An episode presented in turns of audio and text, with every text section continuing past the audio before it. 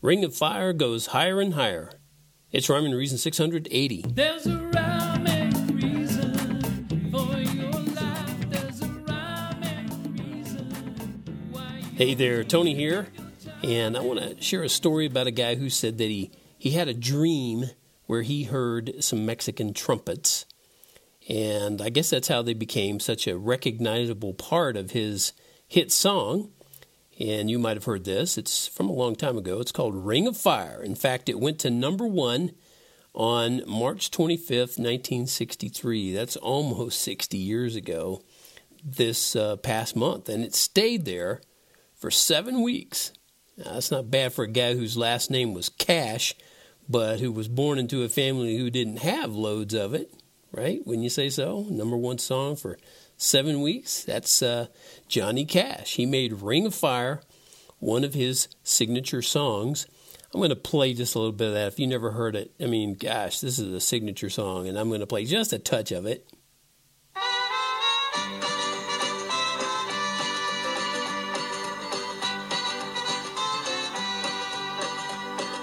Love is a burning thing, and it makes a fiery ring. Yeah, how about that, huh? Love is a burning thing and it makes a fiery ring. Well, um, that song was actually written by his wife, June Carter Cash, and somebody named Merle Kilgore. Don't know much about Merle, but that's not what this song, I mean, that's not what this story's about. And you probably didn't know this, but June's sister, June Carter Cash's sister, Anita, actually sang and recorded the song first. But of course, Johnny came along and put his signature style to it, and I bet most people would never guess it was written or sung by anybody else. They'd say, nope, that's a Johnny Cash song, you know, plain and simple. And Johnny Cash lived a life that kind of synced up with songs like that, with many of the songs that he recorded. So people found it, I think, pretty easy to associate him with the words and music of songs like that.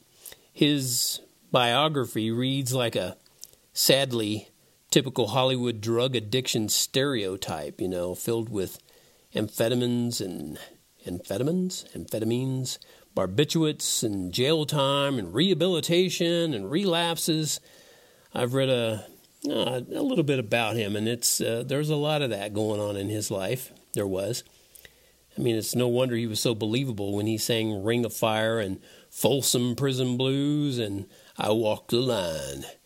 Now, I can appreciate Johnny's dedication to his craft. I really can, and I get how you know so many people might relate to a a regular guy like him singing about real life troubles and real life challenges. But Mr. Cash wouldn't have had much of a career if he depended on me for album sales because like i've said before i'm not a dyed-in-the-wool country music fan to say the least but i remember johnny cash songs playing in my parents house and regularly and my uncle drexel who played guitar and sang on an amateur level he certainly enjoyed johnny cash's songs and he would uh, plunk on his guitar and had his uh, little uh, guitar amp that he would bring when he'd visit my dad and the rest of us, and uh, he'd play. And he actually had a he had a harmonica.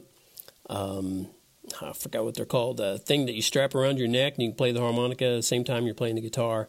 And he would do those kind of things. And um, you know, I look back on it now very fondly. So I was indirectly connected to uh, to the music and the stories from Johnny Cash and those kind of singers, and it it seemed only natural to experience a little sadness when I heard that uh, Johnny died in September of uh, 2003. Yeah, 2003.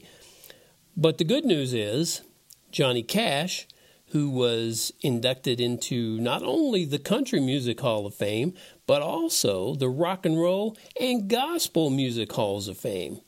Johnny went to heaven. Mm-hmm.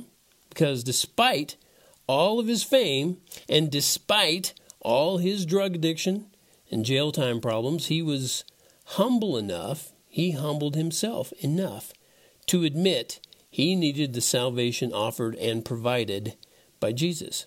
So instead of Johnny going down into a burning ring of fire while the flames went higher, He went higher than anywhere else, anywhere in this world or universe.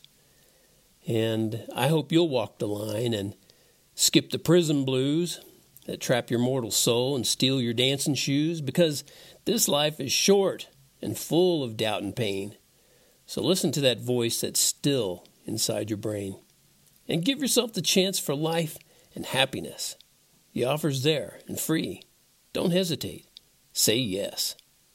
Thank you so much for tuning in to this Burning Ring of Fire episode. This is brought to you by Tony uh, and TonyFunderberg.com. Those would both be me. I'm Tony from TonyFunderberg.com. And that's uh, what brings you every episode of the Rhyme and Reason Happy Hour, which is never an hour. Uh, thanks for tuning in. And if you get a chance, and even if you don't have a chance, go on over to TonyFunderberg.com, click on that merch tab, and get that t shirt that says, Life has Rhyme and Reason because God made you. There's a rhyme